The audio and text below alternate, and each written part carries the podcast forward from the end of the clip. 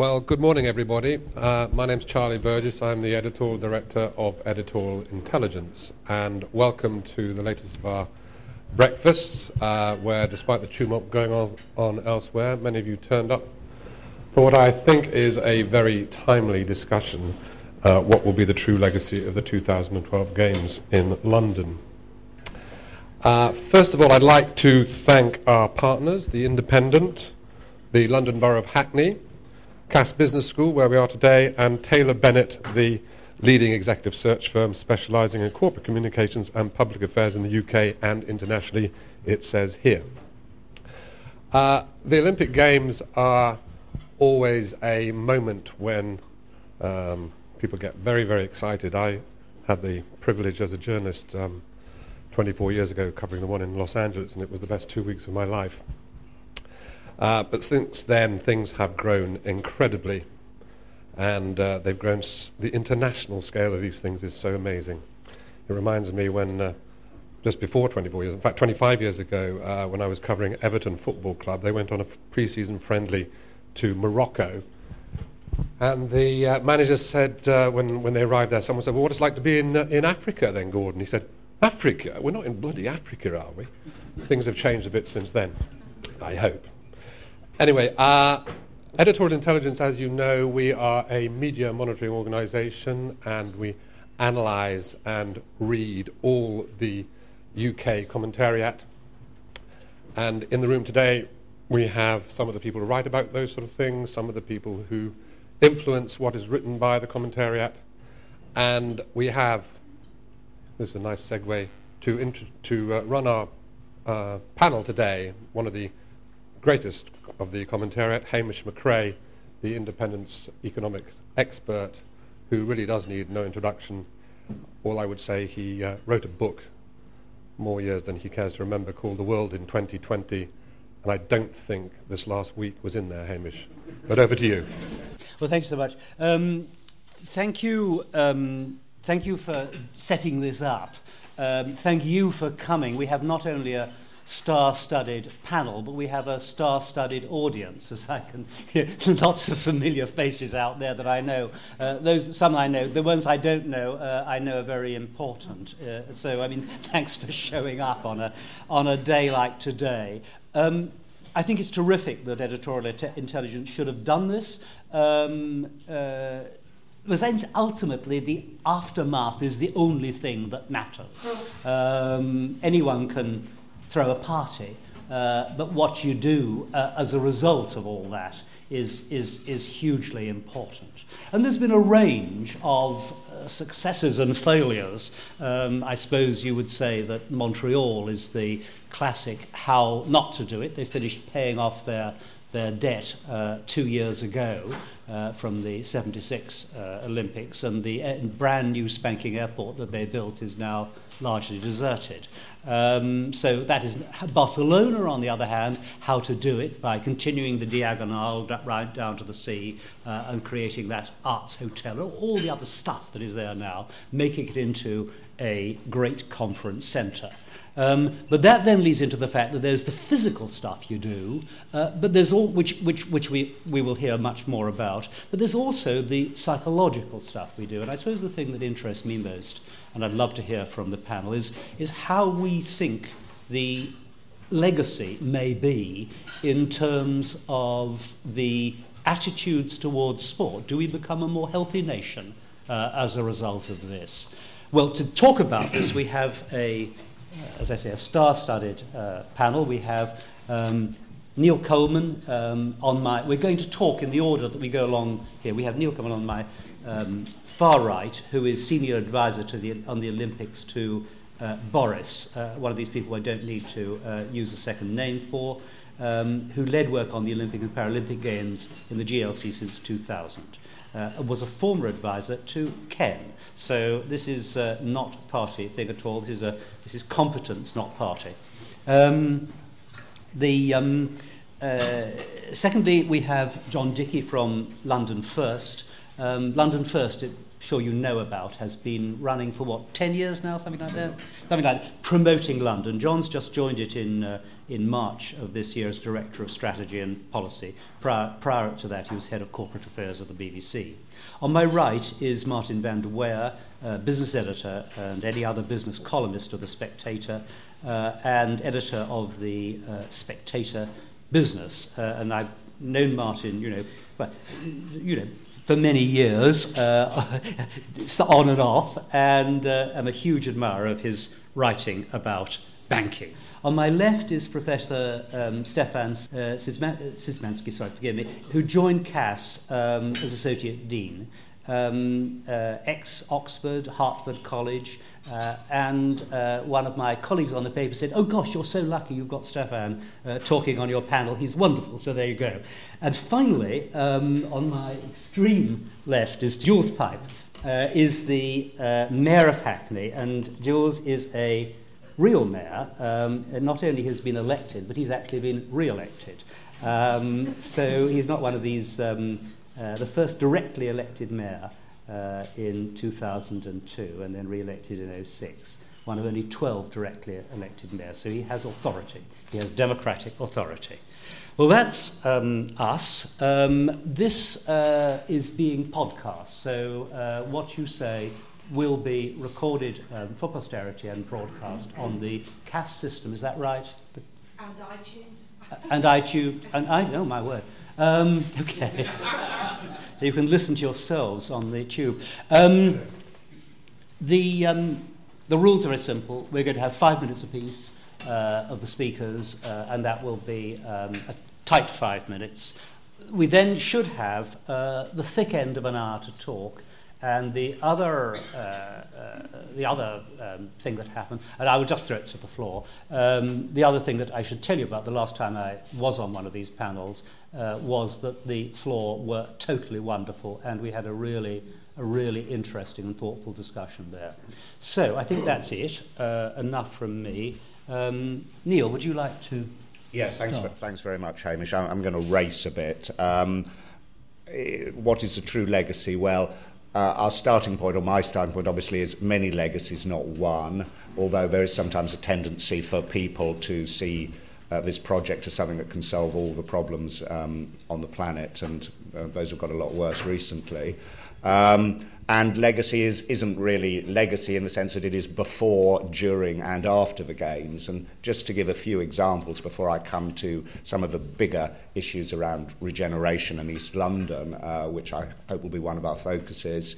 Uh, two weekends ago, in the city of Bristol, um, there was the first um, go at what is intended to be a new street festival for, for, for Bristol. Uh, very successful, terrific event, and organised and um, inspired and helped by being a clear part of a cultural Olympiad programme supported down there on a weekend when over three quarters of a million people in the country all parts of it were involved in activity connected with the four-year cultural Olympiad.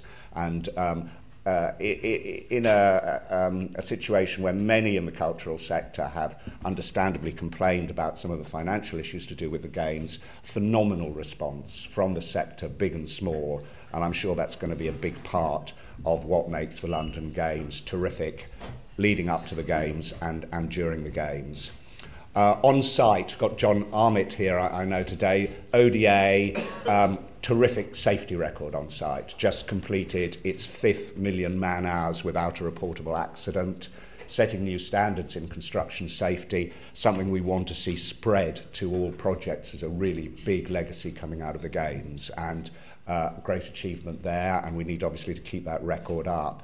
Um, again, on site at the moment in terms of sustainability and the ambitions we have there, new standards being set, in some quite techie areas in terms of uh, the purchasing and supply chain arrangements for getting timber, for getting aggregates into the site. You know, tremendous progress made in setting up completely new systems and new arrangements, which again are replicable and scalable, and we hope will apply to big projects everywhere. Recycling of construction waste. Target set of 90% of all construction waste to be recycled and reused. Actually, they've achieved over 95%. again, a new standard which we should look to be spread in, in, in public and, and, and other projects. The energy infrastructure that's going in there, um, new combined heat and power systems, tri-generation systems, future-proofed so they have the potential to run on new sources of renewable gas.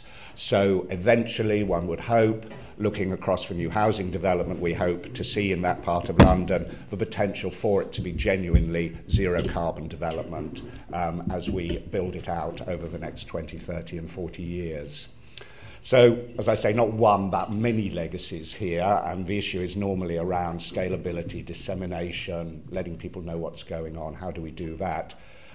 coming now to regeneration issues. Firstly, training and skills, and just to say, big effort is going in here. We've just had the latest employment figures for the park, which are actually, I think, reasonably um, remarkable in that we've got nearly 2,800 people working on the site now, and 25% of that workforce is coming from the immediate five boroughs. Um, and 10% of that workforce was previously unemployed, with a much higher percentage of the people who are coming locally coming from um, people who were previously unemployed. A lot of effort going into training, um, apprenticeships, but other training opportunities there. And I think that is, you know, a pretty un, unwritten up success story from uh, a terrific amount of work by the boroughs, by the ODA, by the development agencies. And we need to broaden that effort. We need to carry it through into the other uh, areas where people will be being employed in the games by broadcasters uh, and so on. But that's really important for, for local people. And then coming to the, the physical bits, first of all, transport. Um, I was heavily involved in the negotiations around the bid time to get the transport package right after London had been heavily criticised by the IOC for its original bid. And I can tell you we would not have got the funding for the East London line, for the DLR extensions, for the North London line without the Olympic bid. We just wouldn't have got it. And that is a huge plus for London because these investments are making a massive difference, not just in East London, but the East London line extension right across South London, going, taking the tube into Hackney, uh, an aspiration we've had for, for a long time, and the North London line again, dreadful railway, absolutely crucial in terms of working towards a proper orbital railway in London. None of that would have happened without the Games. We end up with Stratford with 10 lines going into it, public transport gains, we can move quarter of a million people in an hour. During the games, there'll be one train arriving every 15 seconds in Stratford.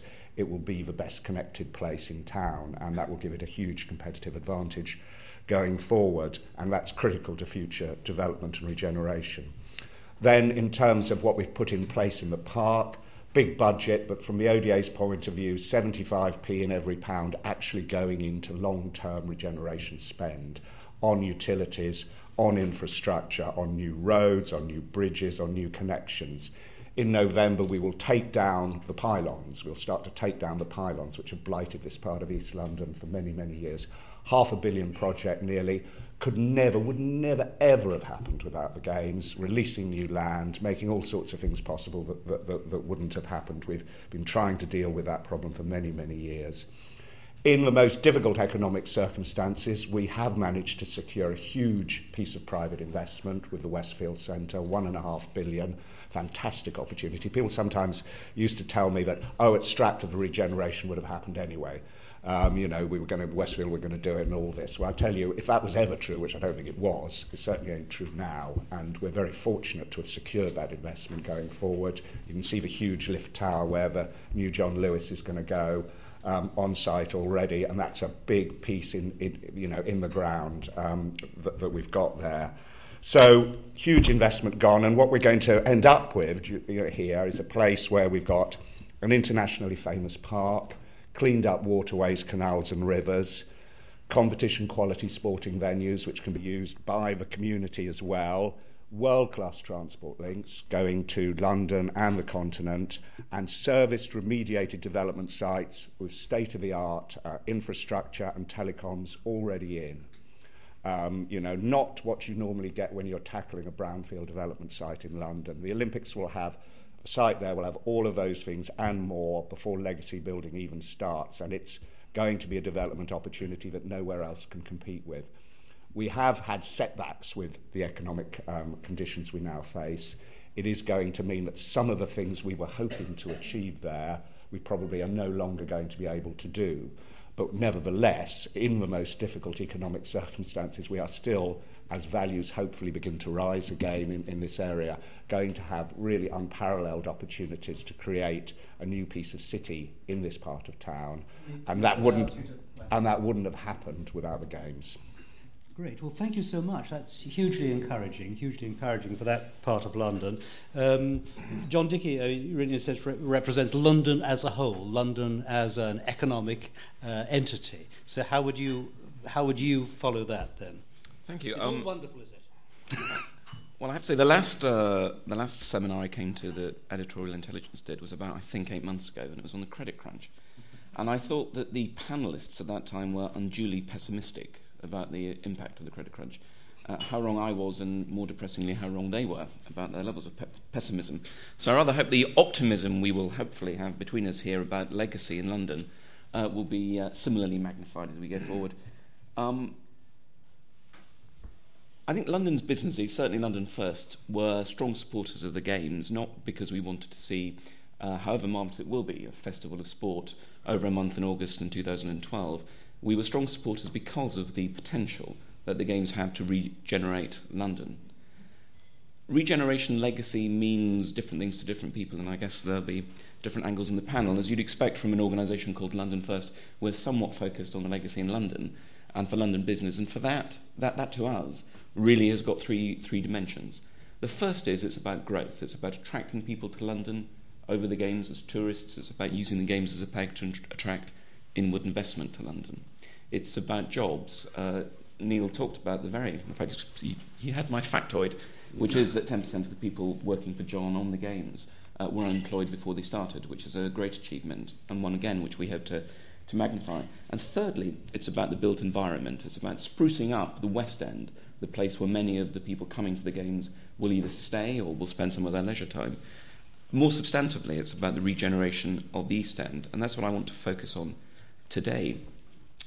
East London has suffered with too little investment, too poor investment for too long. The old joke that what the Luftwaffe didn't destroy, the planners finished off in the 60s and 70s, is closer to the mark than one might like.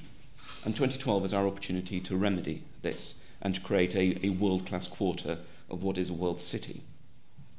We don't start, rather as Neil said, with a, with a blank canvas. We've got Stratford City, we've got uh, uh, things like assets like the Excel Centre, the O2, Silvertown Quays.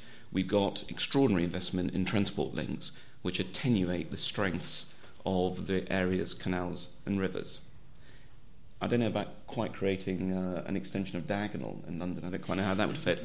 But if Maida Vale is uh, Little Venice, perhaps we can make the Lower Lee Valley into Big Venice. There's an extraordinary potential here, but equally we mustn't lose sight of the challenges. The uh, wards in local government wards uh, in East London are some of the most deprived and the poorest in the country. A combination of uh, of poor public housing, of high levels of worklessness, of low level, levels of uh, economic activity, have combined to produce uh, clusters of deprivation, the 2012 Games are a real opportunity for London as a whole to tackle this. Now, rather as, uh, again, as Neil has said, de minimis, the Games are going to give us a extraordinary improvement in and around the park. We're going to land decontaminated, we're going to bury cables, we're going to make the area a lot more permeable for people. So much of the 9 billion that we spend will deliver a lasting legacy. But we think there's a potential to do a great deal more than this. That if we get our act together, the Games have the potential to be a catalyst to turn the whole of the Lower Lee Valley, the whole of the area, into a modern part of London. Meeting this requires the public and private sectors to work together.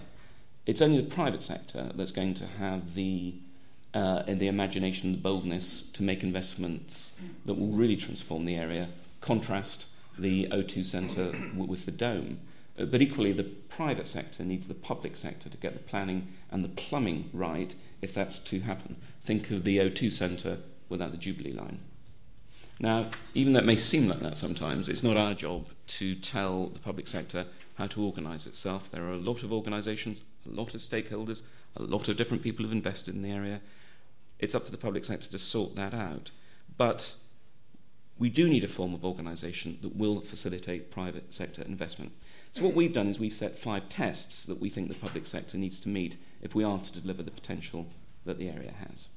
First of all, we need a political champion, someone who will herd together the local, the national, the London parts of government. And we think that's the job of the Mayor, and we're delighted to see that the Mayor has set up a legacy board which both Neil uh, uh and Jules sit on. Second, we need a clear vision of what we want to achieve in London, what the public sector wants to achieve, all of it wants to achieve together, tested against what the private sector thinks is credible. If we don't have a clear vision of what we want, we're highly unlikely to get it. Thirdly, we need to have it, the investment in infrastructure that's needed to enable the private sector to build.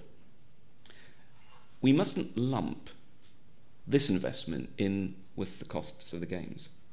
We're as keen as anybody to see the games come under the 9 billion or thereabouts budget to keep the costs down.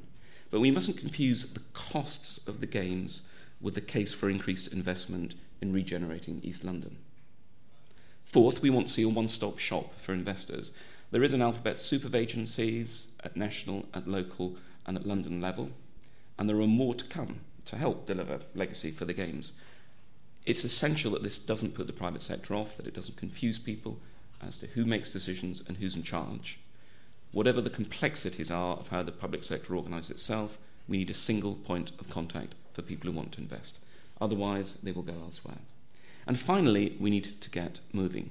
It's a little less than four years until London becomes the focal point of the world for that month or so around the Games. If we miss the opportunity, we will not be forgiven. And to seize the opportunity, we need to start now.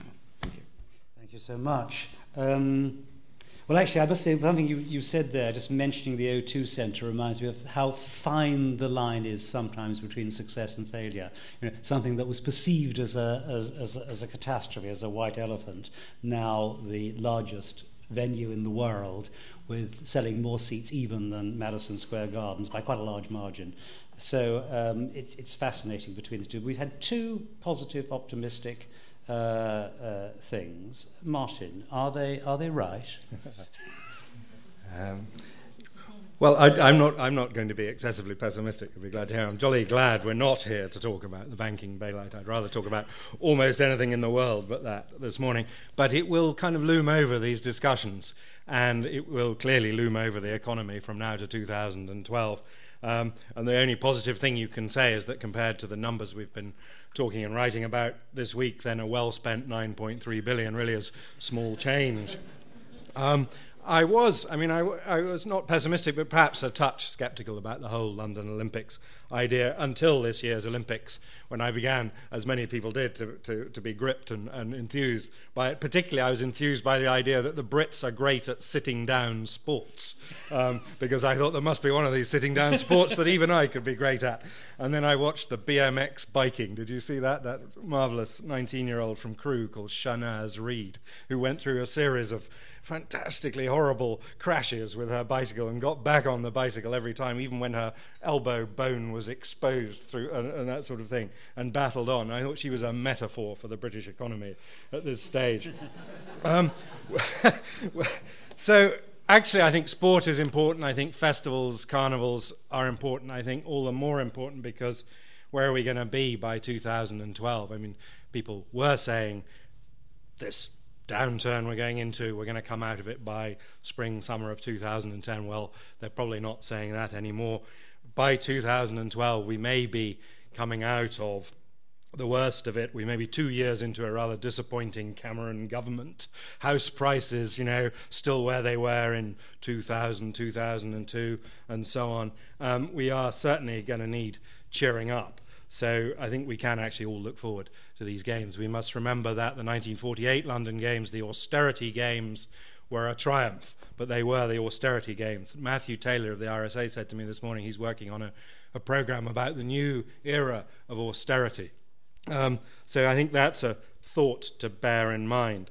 Um, the physical legacy, others know much more about than me. I won't bang on about the biodiversity of the park and all that stuff. But the one thing I would say about the physical legacy is the transport improvements are absolutely vital to this. Everyone in the world knows London has an absolutely crap transport system. This is a huge opportunity to set a deadline to make big improvements in that. But I think where I can make a sort of fresher contribution is to talk about the wider legacy, the, the reputation, ambience of London legacy.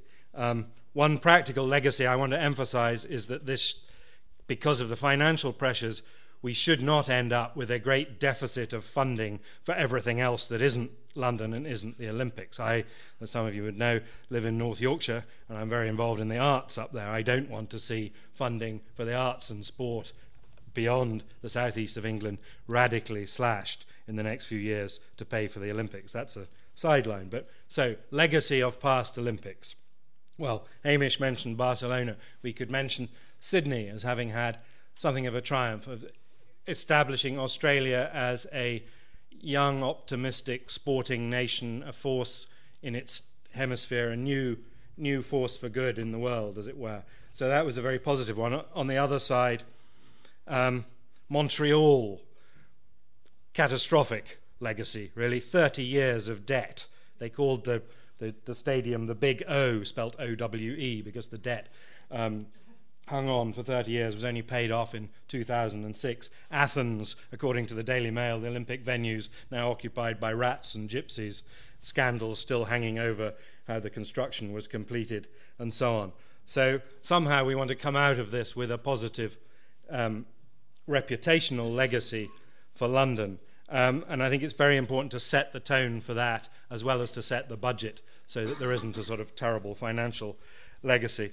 Um, the austerity games were a triumph. Um, they established a certain vision of London for the world in the late 1940s, the post war era. London is a historic city, it's a cheerful city. Londoners have a sense of humour. All of that are things to be emphasised, as well as all the uh, more obvious multicultural, cosmopolitan aspects of modern London. Um, I thought the double decker bus thing in the closing ceremony in Beijing was a, a, moment of genius, actually, something to really be proud of. Because actually, if you think what Britain does well in terms of, of ceremonial and public events, it's actually largely um, in the military sphere and the, the royal household, represented here by Geoffrey Matthews, are the people who are best at this, whereas the Millennium Exhibition and the contents of the Millennium Night show were considered a sort of national fiasco. Um, so, what we're looking for in the opening ceremony is not the sort of totalitarian, kind of vulgar show off thing of Beijing, but I think we should take as our model the Queen Mother's funeral as being um, an outstanding example of how the British do beautiful, elegant, slightly eccentric ceremonial. So that's those. Those are my initial thoughts on this. Um, that we want to think very carefully. If there has to be a plan B where things have to be cut back, let's look at look at historic venues, look at ways of, of working the Olympics into, as it were, daily life of London, of reusing empty spaces in other ways. Uh, but let's emphasize cheerfulness, Britishness, um, and if it is an age of austerity, let's make that a virtue of the Games. Thank you so much. And um, I'm not sure I like this bit about the uh, about it being a, an elegant, grand funeral. Um, I think um, I think we'll um, move on from that one. I hope. Stefan uh, Szymanski is um, a professor of economics, uh, specialising in the business of sport particularly the Olympics. So, what can you tell us about the uh, the business of the Olympics? Well, thank you, Hamish. I, I, I do feel a little bit like Banquo's ghosts at these kind of gatherings, so I hope I won't be driving you all insane. But I think when we talk about the issue of legacy, we need to start, and I think the words you used at the beginning, Hamish, were the right words. what we're hosting here is a big party and it's a, it's a party that the world is going to come to. And the positive thing is that we will have the world's attention. It will be a great success. We will put on a good show. Um, and the, legacy, uh, the immediate legacy of that is going to be um, there will be a feel good factor associated with it. And indeed, you know, when we first um, bid for the games, that was part of, part of what we recognised would, would be the benefit. I think the danger is that we are overstating some of the other potential legacy benefits, and we're leading to a mismatch of expectations between um, the, the, the, the, certainly the people more widely in the UK and the people who are who are running these events. And I think we should we should try and hold ourselves back a little bit. Um, we actually have an official set of legacy objectives which have been stated by the government. Now, there's a DCMS document you can download from their website that says exactly what we uh, as a nation intend our legacy to be, and I'd, I'd heartily recommend you to, to, take a look. If I may just briefly go through the, the five key legacy objectives. The first is to make the UK a, a world leading sporting nation. Well, uh, I have to say, we were a world leading, sport leading nation um, even before we, we won the 2012 Olympics. Um, we have some of the major sports events in this country. We have some of the most important leagues in this country. And we, many of the biggest sports in the world were founded in this country. And indeed, there's an awful lot of participation in sport um, in this country. The second is to transform um, the heart of East London. And again, for, for this, I'd urge you to look at a map and just see, look at the actual physical area that we're talking about. Um, some people get this project confused with the Thames Gateway.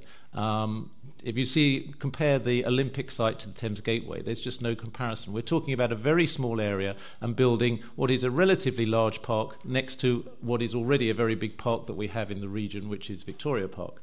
So the and just to put again put this in perspective, most economic studies show that legacy impacts of uh, economic on economic development are very limited, largely because it's so expensive to buy development through major sporting events. So flip the story around, 10% of people who were working on the site were unemployed. In other words, in order to build this, Olympic site and generate employment, we're taking 90% of people out of jobs they had already. That's, that's a very, very expensive way to buy new jobs. The, um, the third is to make the Olympic part a blueprint for sustainable living. Well, in a sense, that's a that. I mean, at least that's guaranteed. I mean, if you if I, if you visited the site as I did many times before construction started, it was it was a mess and a nightmare with a lot of horrible industries. It's true, all those horrible industries have been run out, but on the other hand, they're moving elsewhere. So, in terms of sustainability for the UK as a whole, I, I question whether whether there's any major benefit in, in that. Um, the the um, the last one I think is to is is quite interesting is to demonstrate the UK as a creative, inclusive, and welcoming place uh, to live in and visit for business. And I think, I mean, I think that's fine. I think that that kind of broader aspiration m- maybe works well. But I think the key aspiration for the legacy that I think we're really missing out on is participation in sport. Part of the participation benefit is meant to be five hours of high quality sport for all 15 to, uh, 5 to 16 year olds.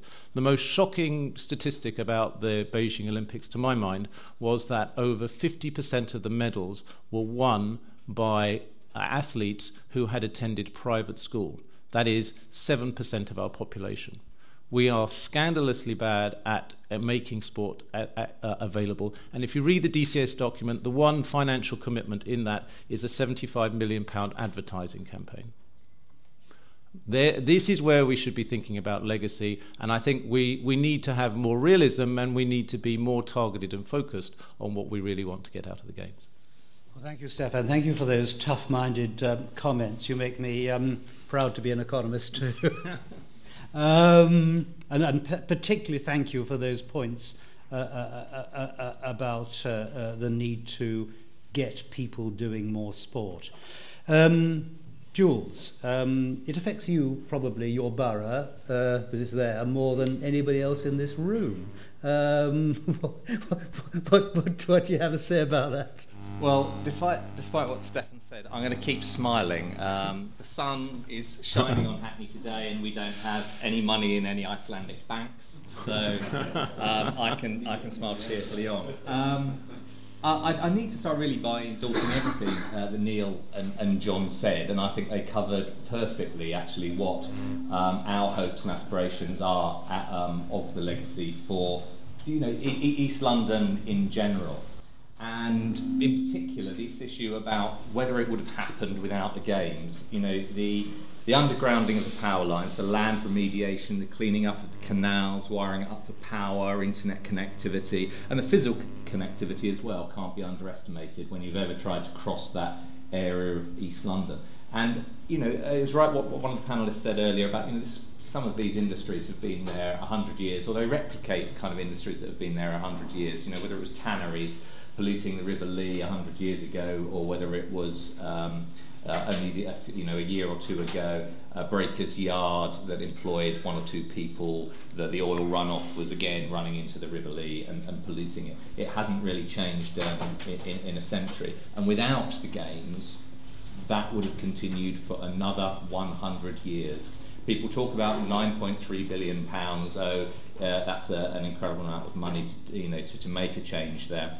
But none of that money would have been spent. No one would have proposed one penny of that money to be spent on the infrastructure in that particular location without something like the games happening.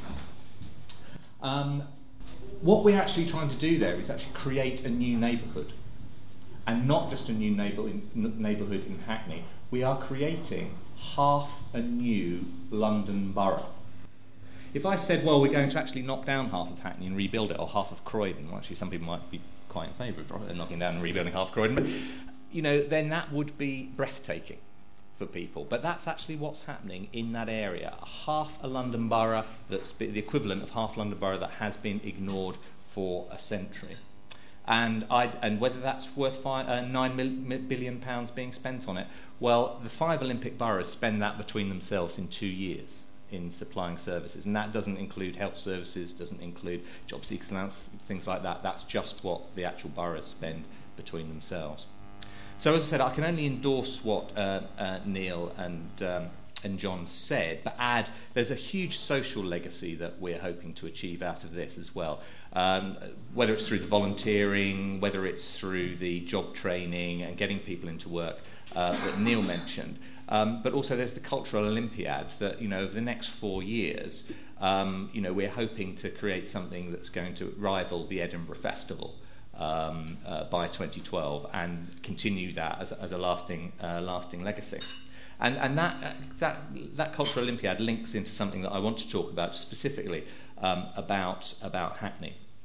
Because what do I want to get out of the Games beyond all those great things that Neil said that, that, that I endorse? Well, it's about reputation. I mean, Hackney Council is a poorly performing council, highest council tax in the country, and it's got the highest crime of anywhere in the country. Most of people in this room probably think that. Certainly, most of the people outside across the country think that. Certainly, that's what the press keep on repeating again and again. But actually, we're, by the Audit Commission standards, three star improving strongly authority puts us in the top 22 authorities in this country. There are 20 London boroughs. Two thirds of the London boroughs have a higher council tax than we do, and actually, it's quite a low, uh, London's uh, lower than most of the country. And as to crime, it's the Sunday Times journalist that proposed to uh, uh, Jacqui Smith uh, when reaching for an example of a high crime borough she might not be willing to wander around late at night. He picked Hackney, whereas actually there are 15 boroughs in London with a higher crime rate uh, on the street. 15 boroughs you're more likely to be burgled in um, and 8,500 fewer crimes in Hackney over last year than there were four years ago. But why don't people know that? We need something in the East End of London that challenges the reputation that, that we have for us to go forward. So, you know, we need that something to redefine the reputation. So, what should we be known for? Well, there are around 12,000 artists um, based in five host boroughs, making it the largest cultural quarter in Europe. Five winners of the Turner Prize, Britain's most acclaimed art prize, uh, live and work in the host boroughs. Um, basically, they're considered the home of European contemporary art. There are more than 60 galleries, 60 commercial galleries at that, based in Hackney and, and Tower Hamlets alone. Okay, not just fine artists, though, not just people, I don't know, pickling sharks and making an awful lot of money just for themselves. It's actually creative industries uh, designers, from fashion designers to web designers, film editors, editing uh, work from Hollywood and sending it back down uh, using the connectivity that the corporation, uh, the City of London, um, offers. Uh, recording studios, and on and on and on, from Hoxton through to Hackney Wick. Um, one in five new jobs in London are created in these kind of industries. Um, and incredibly, they generate for London 21 billion pounds a year to the London economy. And Hackney is absolutely at the heart of that. You know, these kind of industries moved out of Soho a long time ago uh, and still are moving out. Uh, because the power and the connectivity is not there. The city fringe really isn't uh, suitable any, any longer. The press centre and the IBC, and this is what I want to finish on, uh, and is so important to Hackney, they've offered the ideal location for that industry to move to. They're desperate for the space and the power and the connectivity that the International Press Centre and the Broadcast Centre could offer. But we need an anchor tenant. The big terrestrial broadcasters, a number of them, their leases are up for renewal in about four years' time. We've been holding meetings, and our colleagues have been holding, me- holding meetings with people like BBC, ITV, Channel 4, Microsoft, Reuters, BAFTA, I have to read the list, Pinewood Studios, Atos Origin, amongst others. People are interested, but four or five years out, they're not going to put £50 million on the table and book uh, book space. And we've talked about 30 industry companies, many of whom are actually interested in being part of this. But if you're expecting people like that to put that kind of money out on the table five years out, it's not going to happen. They're not going to commit. And this current financial situation means that the banks are really reluctant to, uh, to take the gamble on putting money up front, investing in that on, uh, on rather a soft interest from, from those companies. So the situation we're on, on now, what, what started out as 1.3 million square feet of space, that's one and a half times Canary Wharf Tower, um, that well, that's uh, first of all, it was halved when it was suggested that the IBC, the broadcast centre, would uh, be temporary, and now there's talk of the permanent space in the press centre um, dropping. So now we're back down to a fifth of what was originally proposed, just a quarter of a million uh, square feet. Plus, that means that there's a big question mark over how much of what Neil talked about, about being wired up, how much that's going to be permanent and how much it's going to be for the future. Because if you've only got to wire it up for two weeks in 2012 and then rip it all out, you're going to build it for 2012, you're not going to build for 2015, 2020, and 2030. So I want to end really on an appeal really to all those involved, whether it's the banks, particularly the Treasury, because uh, we've got to move away from this. We're so scared now of it appearing more than 9.3 billion pounds of public money. We're in danger of saying because it's not going to go above 9.3 to 9.4 or 10, then that means we are going to just build for the short term and tear it down and hope that the economy improved by 2013 is going to sort this mess out.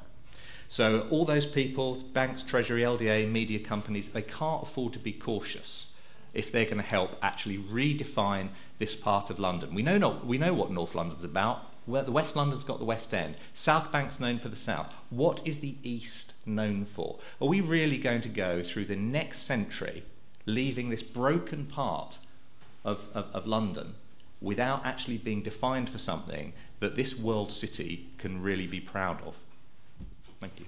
Well, thank you very much, Jules. And um, I suppose the, uh, that's the key worry of many people um, in this room. Uh, will we give a great party but uh, cock up the, uh, the aftermath?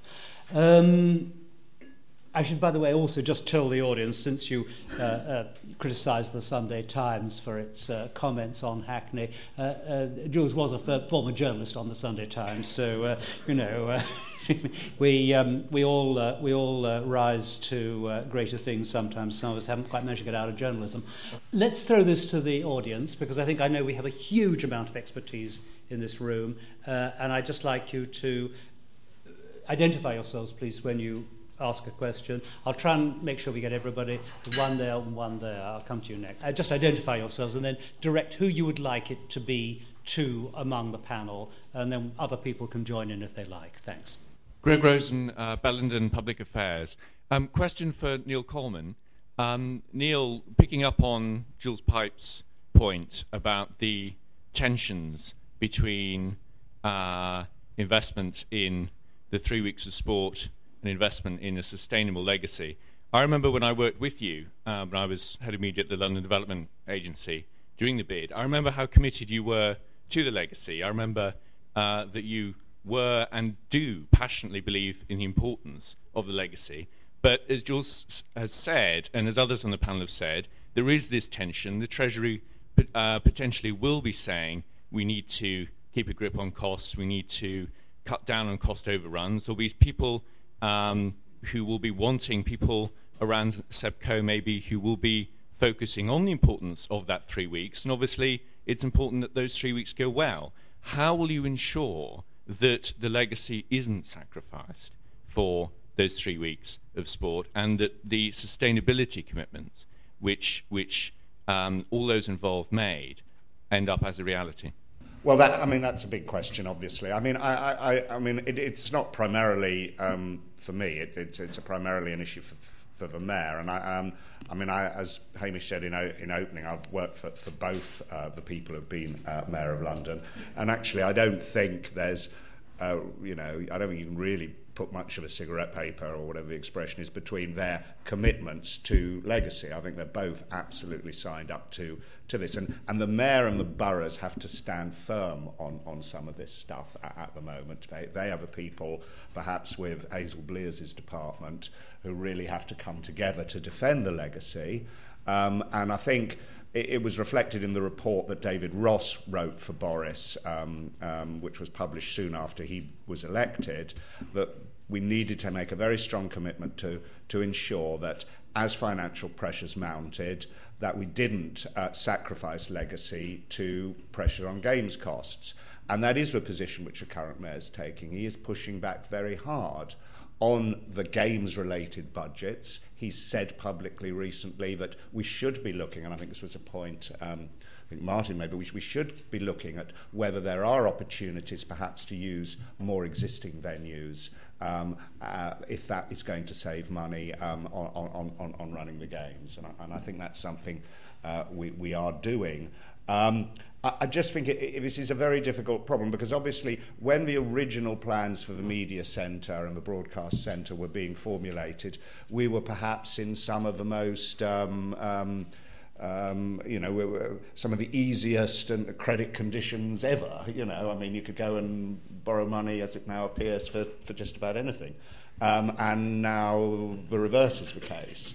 And you can't have impacts like that uh, without the games and the legacy planning being affected. And I do think there will be an impact, inevitably, on the, uh, the media and broadcast centre if it becomes clear that we can't raise any private um, money um, to go into that project. Um, nevertheless, we are going to have to do everything we possibly can to ensure that the issues uh, that Jules raises about making sure that the infrastructure that we put in, the, the, the wiring, the cabling, the connectivity, that that is all planned and delivered and there for, um, for uh, permanent uses. And one thing I would say is that one of the things that the Mayor has done, and this was also referred to by, by John, is to put together a new uh, board of advisors to advise him on legacy issues. Jules is on that. It's a broad group of people who have significant finance and, and business experience and people there are absolutely clear that their job is to champion legacy and to question everything that the ODA is coming forward, that LOCOG are coming forward, because we do need a bigger and stronger and growing counterweight as 2012 approaches uh, to those people who will inevitably say, well, what really matters is we get this show right. And there'll be a lot of politics in that. So we're doing what we can. Um, and we have very strong political support from the mayor, I think from the boroughs, um, and we need to work together with, um, I think it is very important to work with the interests in government, particularly, as I say, Hazel Blears' department, who are making a huge contribution from their budgets to the Games, and will rightly stand up and say if we're doing that, we do expect the legacy interests not um, to be compromised. But we face difficult economic circumstances, as we all know. Thank you, thank you, Neil, for that thoughtful and thorough response. Can I have a question here, please? Matthew Stone from the RSA. I just wanted to respond to what Stefan said, and um, uh, you have to excuse me being anecdotal. Uh, but if we do want one of the legacies of the Olympics to be mass participation in sport, we've got a long, long way to go.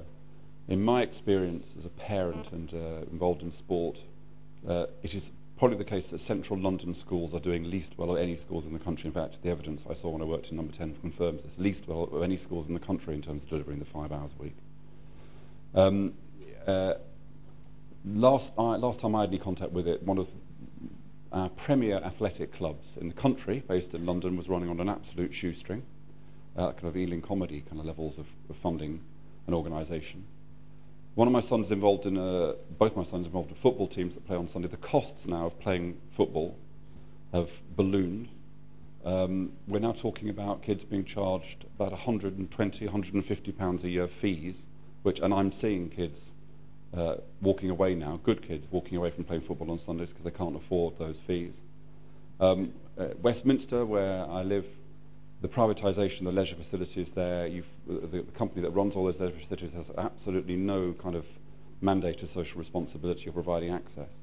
So if an objective is uh, mass participation in sport as a legacy, it doesn't seem to, I don't get a great sense of that being delivered on the ground. Okay, so, so I suppose the question that uh, emerges from that is um, uh, how do we do better on this? That would be the question you would like the panel to, uh, to respond to.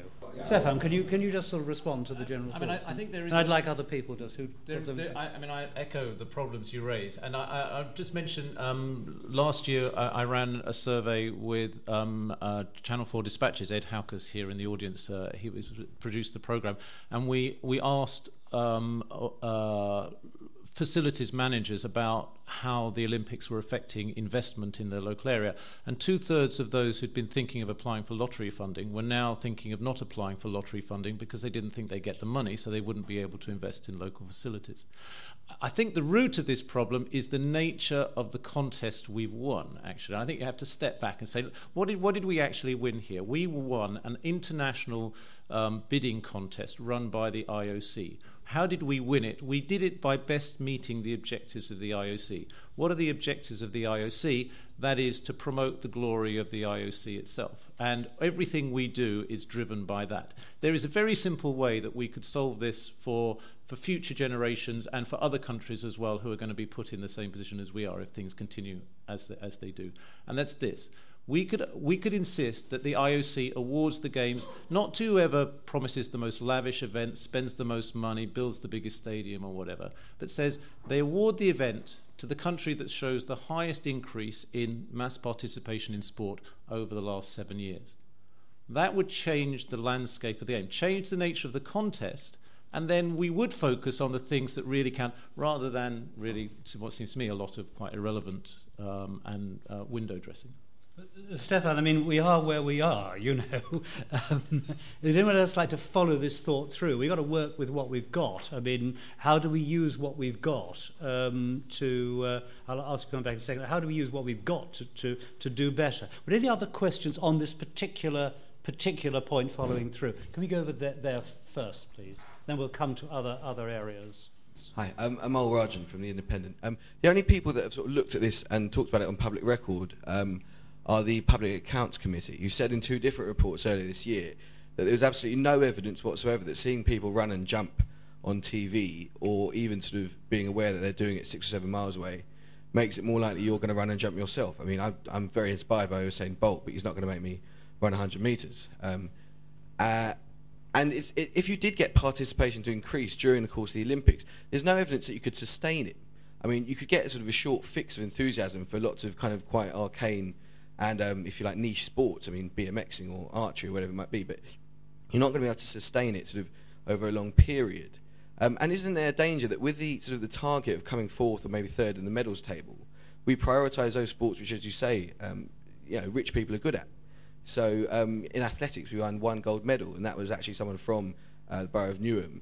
Um, but athletics is a sport that lots of poor people participate in and don't have very good facilities in. So isn't there a danger that the way in which we're attacking the uh, 2012 Games, which is to come very high in the medals table, as well as our sort of you know lack of evidence that participation will increase, is going to end up again prioritising sort of richer participants, if anyone?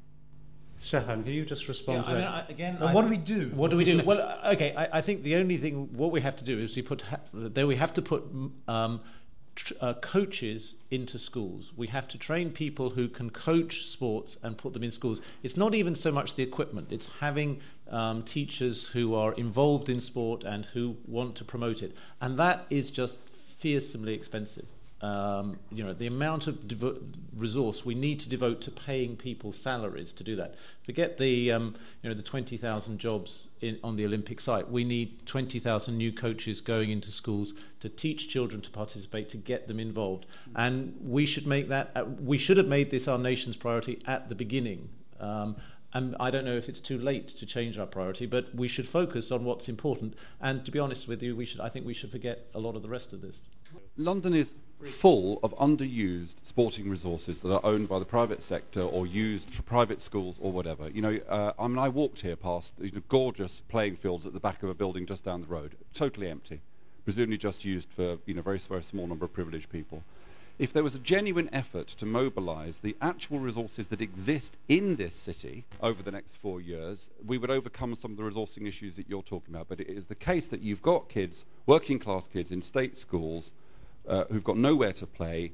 Uh, you know, and uh, as, the, uh, and as they walk to school, they're passing unused, manicured playing fields that belong to uh, the private sector or private schools. And, and I don't think that's been taken seriously in terms of a kind of mobilisation issue. You made your point. I'd like um, John Dickie to respond uh, well, to this. The point I want to make is a, a similar one to the one I made about the investment and the physical legacy in the East End. And it is that especially when talking to the commentariat, we need to establish a disconnect between the costs of staging the games and the potential catalytic effect they can have, not just for regeneration but also for sports legacy. It's the same sort of argument. If we end up spending just about as little as we can manage to get away with, whether it's eight or eight and a half billion or eight three quarter billion or whatever, on the games itself, but we fail to put in the necessary investment, whether it's in sports or physical legacy or any other area of legacy, where the games has catalytic effect that we want to leverage, then we will really have failed to deliver for Britain. Much of the, I mean, I agree with what Matthew said about the infrastructure, but the truth of the matter is most of the costs are revenue costs. I mean, it's finding, it's paying people to, to take the kids onto the manicured playing fields and so on, and that's of course what local councils don't have uh, up and down the country. So if we want to see the games realise their potential for all of Britain, we have to be prepared to invest in that. Okay, thank you. Now, I'll, people who'd like to make points that follow through on this particular issue. Jeffrey Matthews, I work for Prince William and Prince Harry. Yeah. I think Matthews successfully rehabilitated himself in the eyes of the commentariat as a supporter of the Labour Party this morning.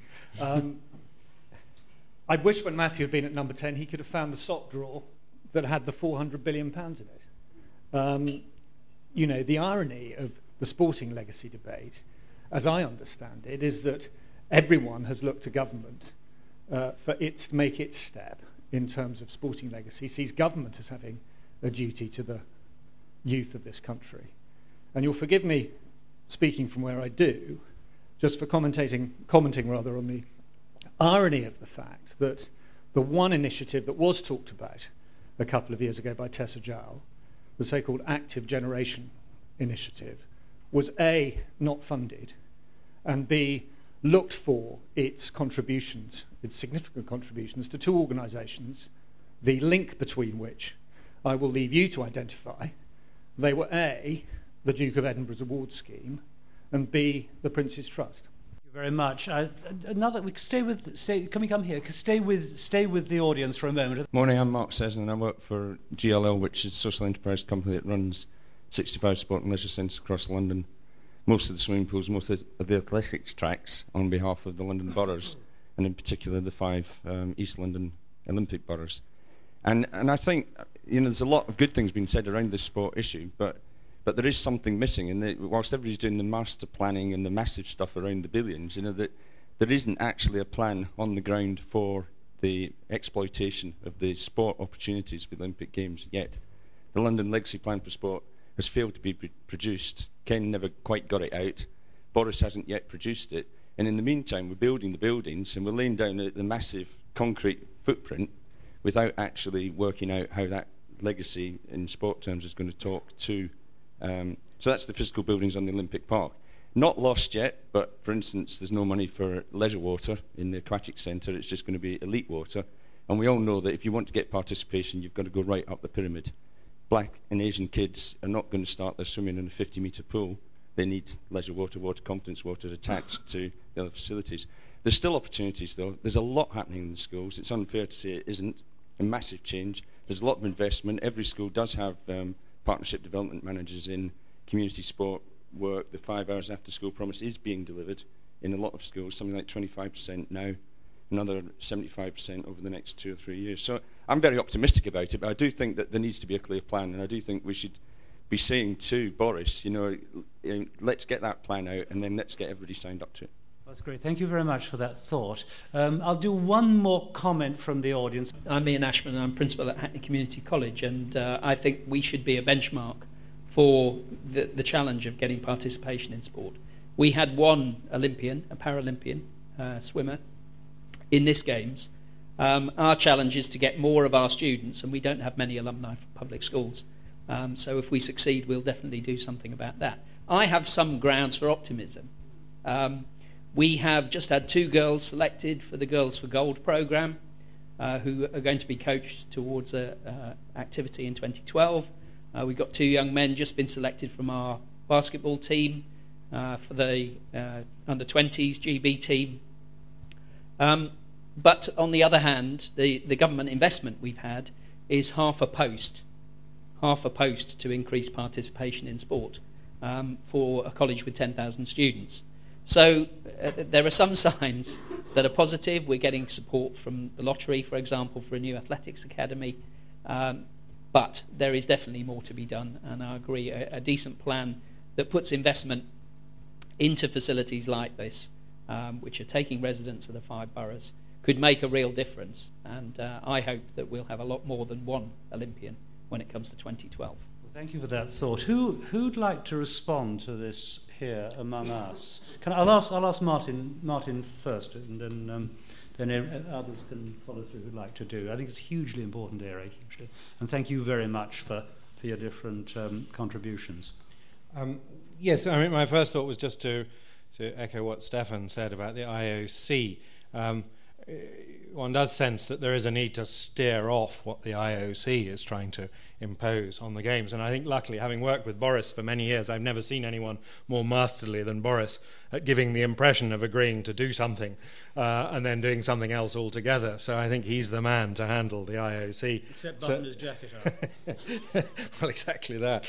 Um, on this um, sort of sporting legacy, sporting participation legacy, that seems to me a, a troubled area, actually, because um, I I really don't think that um, successful games in the east of London is going to do the slightest thing for sporting participation in, in is it Doncaster where um, uh, Jamie, you know, is, is trying to make them all eat healthier diets and so on. I mean, outside of the area of physical access to the new facilities and even on the edges of it, um, I, I doubt that's going to make any difference at all. I just wanted to challenge this rather unexpected and to me slightly nonsensical sort of class warfare element that's crept into this debate about rich kids.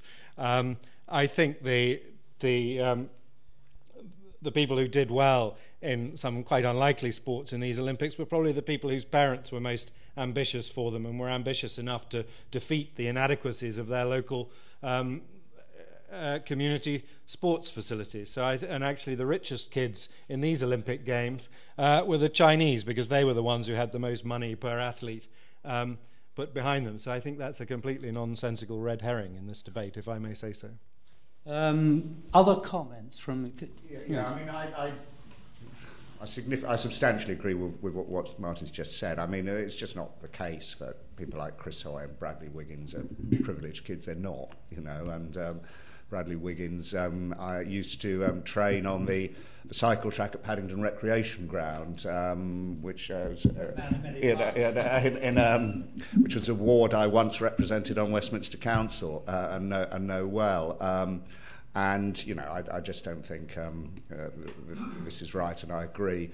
Um, entirely that it, it, it's all about um, the, the support that people get, and that generally is from their parents. Um, um, and but I, I think there's I ought to respond a bit on the on the issues around. Um, um, putting in place um, more opportunity because if we just rely on, on that, clearly, you know, we'll always fail. Um, and I think, you know, what comes out of everything everybody's said is that without a major amount of government investment in this area, a huge step change in government investment into people, into coaches, into people who teach in schools, you will not achieve um, anything substantial.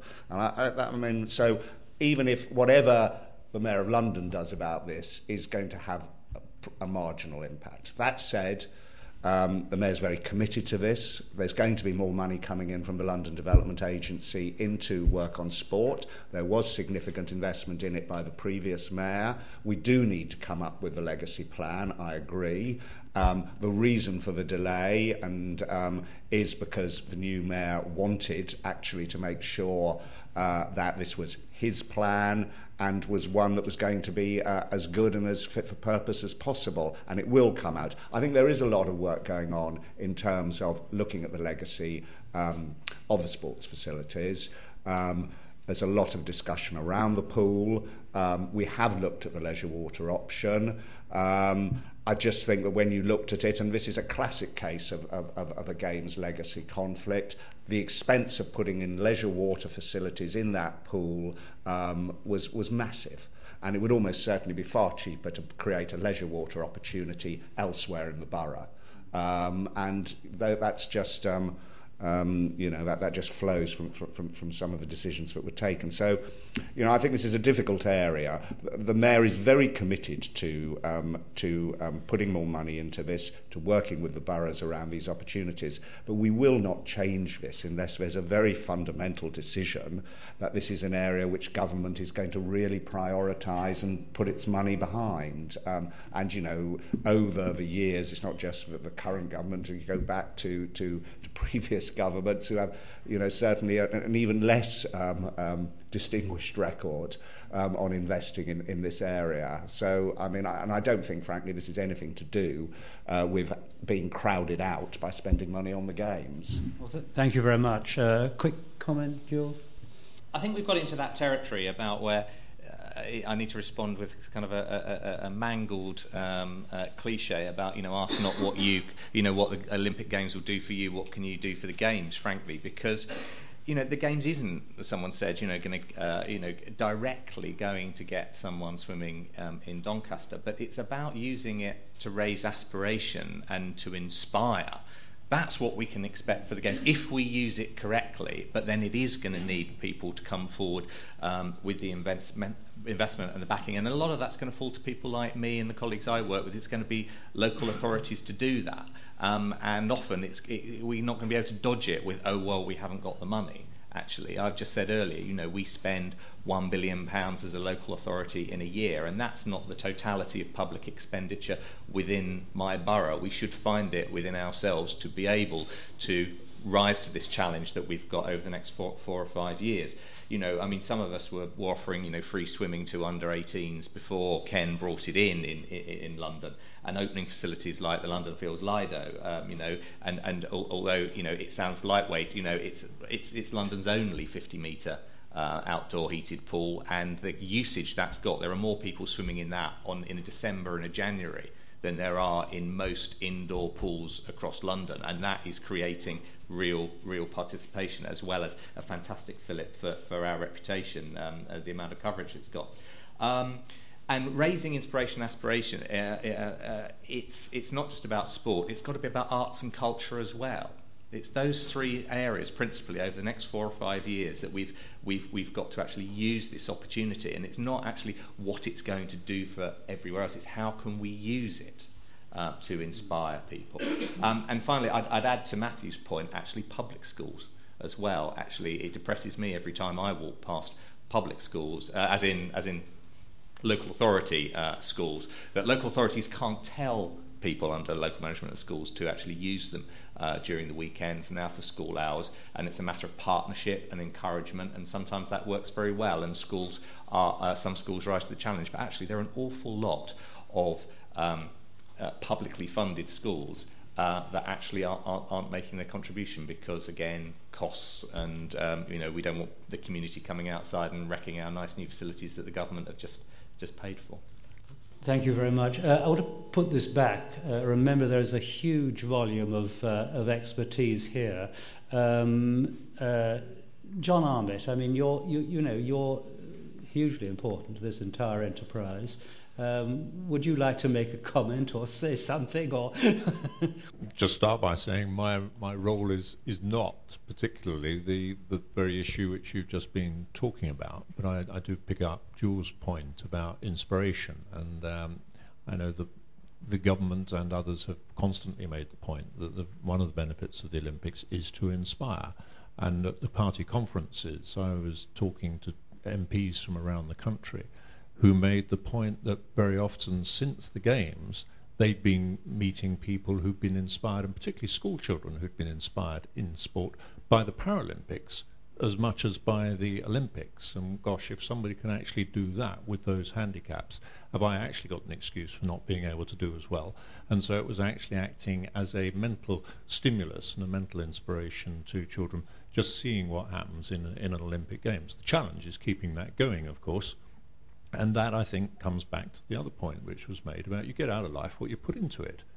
And it's not all about, you know, I mean, people often talk about the, um, the private sector um, education system. It very often has worse physical um, conditions than many of the best state, uh, best state schools. It's about the teaching, it's about the attitude, and it's about the, the inspiration which you take from teachers. Uh, and I think that it isn't money isn't everything when you're trying to do these things. It's about attitude. I would like to come back to Stefan's point about the 90% that we've taken out of work. Uh, make the point that in fact we are now investing in developing uh, the Stratford um, site and the other locations at a time when in fact people are falling out of work elsewhere in the construction industry. So in fact we are, I believe, a significant economic benefit um, over the next few years in a time where things are obviously going to slow down in other sectors of the construction industry. So we are actually going to be keeping skills, we're going to be augmenting skills.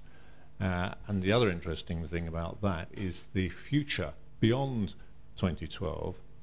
Uh, we've got a lot of Australian um, sort of help in doing what we've done. And it's quite interesting to see how Australian companies have really benefited from the fact that uh, Sydney held the Games and they've gone forth and they are providing advice, they're providing consultancy services, etc., etc., around the world.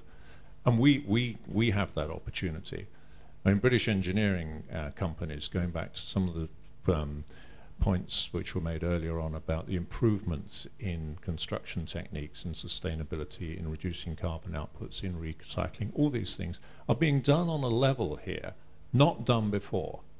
We are cleaning up the site, 90%, the, the soil clean cleansing, which is taking place on the Olympic uh, site. It's not been done in this country anywhere before on the scale which we're doing it. The construction industry is now saying to itself, well, we ought to do more of this and not take things to landfill. So we are developing techniques, we're developing opportunities for businesses going forward for a very long time, which can be sold around the world. Uh, and, and I know companies will do that because frankly companies are very good at saying what have we done here? Let's let's do more of it. And it's not just big companies.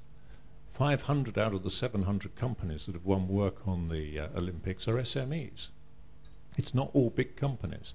And it's across the country. It's not just in London that companies are winning work. So there is opportunity which is being uh, taken right across the country here and which people can build on for the future. So the legacy isn't just a physical legacy, it's actually an opportunity for business as much as it is for sport going forward.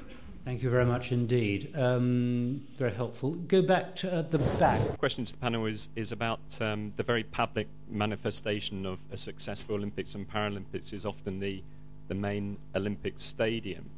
Um, one Olympics that no one's mentioned here is Atlanta. I think it's probably because everyone's forgotten about it. But within a month of Michael Johnson breaking the world 200 meter record, they actually just ripped up the Olympic Stadium and turned it into a baseball park.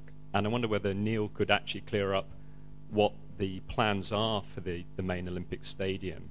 Because obviously it was going to be a football stadium with an athletics track, then it wasn't. It was going to be ripped up and just became a, an athletics stadium, and then it might be back on.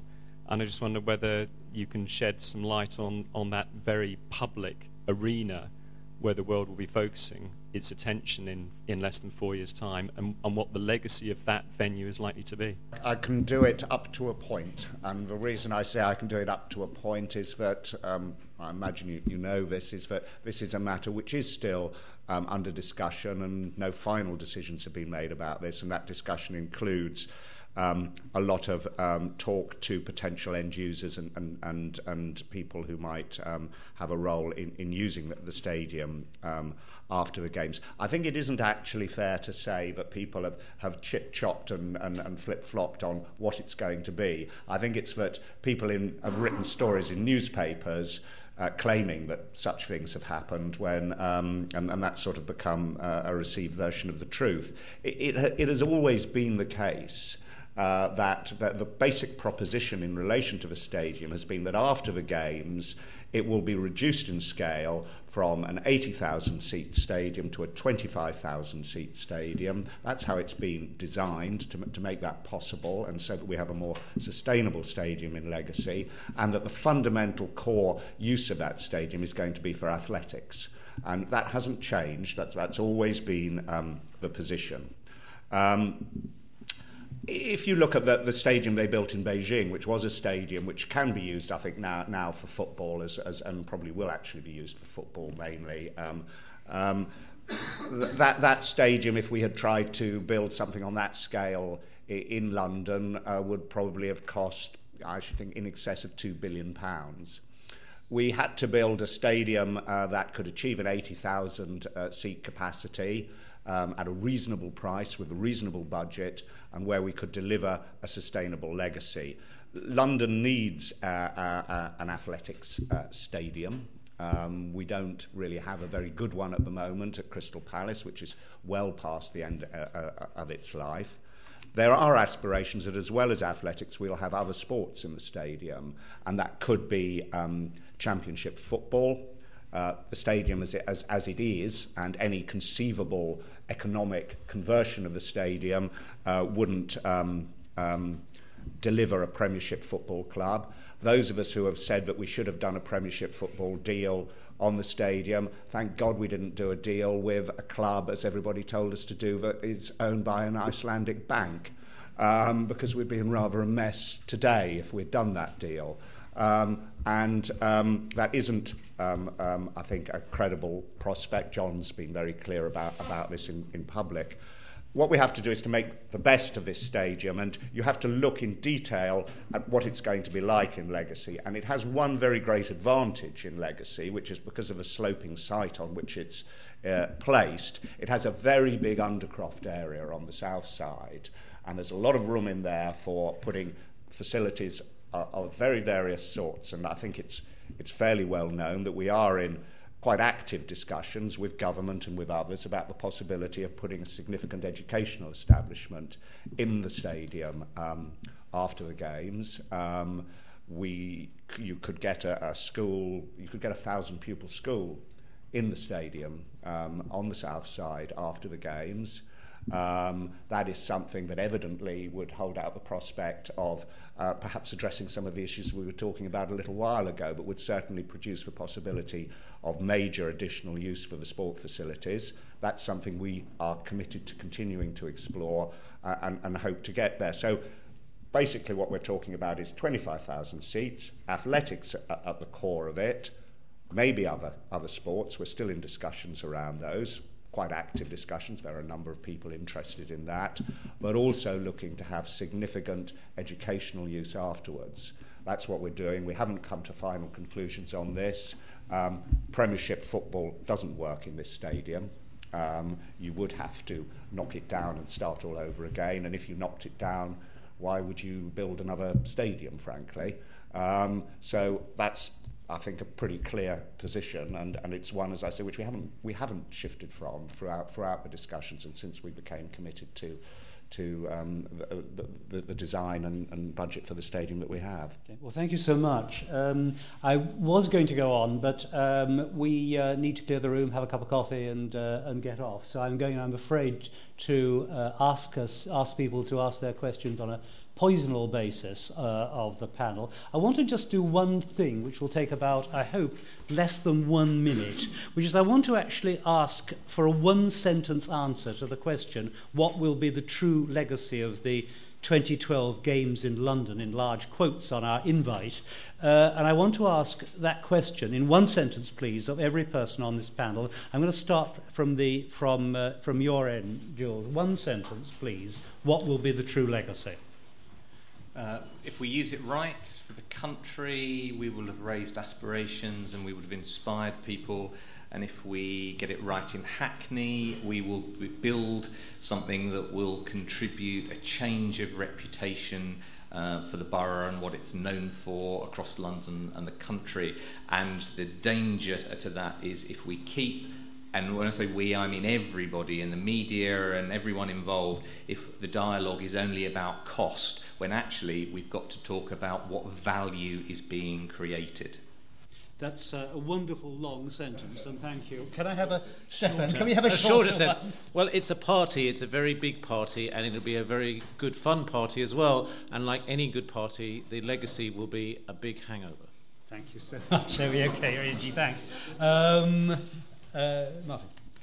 I'd like to win the gold medal for the longest sentence from a sitting position by saying that, first of all, those of you who are neo Keynesians now have the opportunity to observe a true sort of Keynesian hole in the ground project, as it were, going on. That is a phrase from Keynes, hole in the ground. But we, it is very interesting that in eight, 12 or 18 months' time, the entire uh, speculative buy to let flat building and commercial property sector of London will have ground to a halt. This will be the one major continuing construction project involving, as you say, 700 companies with work. So that is a positive point. Uh, as to the legacy, that was a semicolon. Um, as, as to the legacy, a reprojection of London as a great, cheerful, resilient city. Okay, sub down. That that's that, that would have been very good. Thank you, sir. well, I, I, I, I, shall go for the sprint. Done uh, done wrong, it's uh, a nice party in a nice park. Done well, it's a world class quarter of London. Excellent, thank you. And finally, Neil. We, we, we're going to build a, a whole new piece uh, uh of city here on, on a terrific scale. It's going to be a dynamic, well connected, creative place to live. It's going to change the face of East London um, and drive new jobs and opportunities, both for people who come in to live there, but also for the communities who are living there at the moment.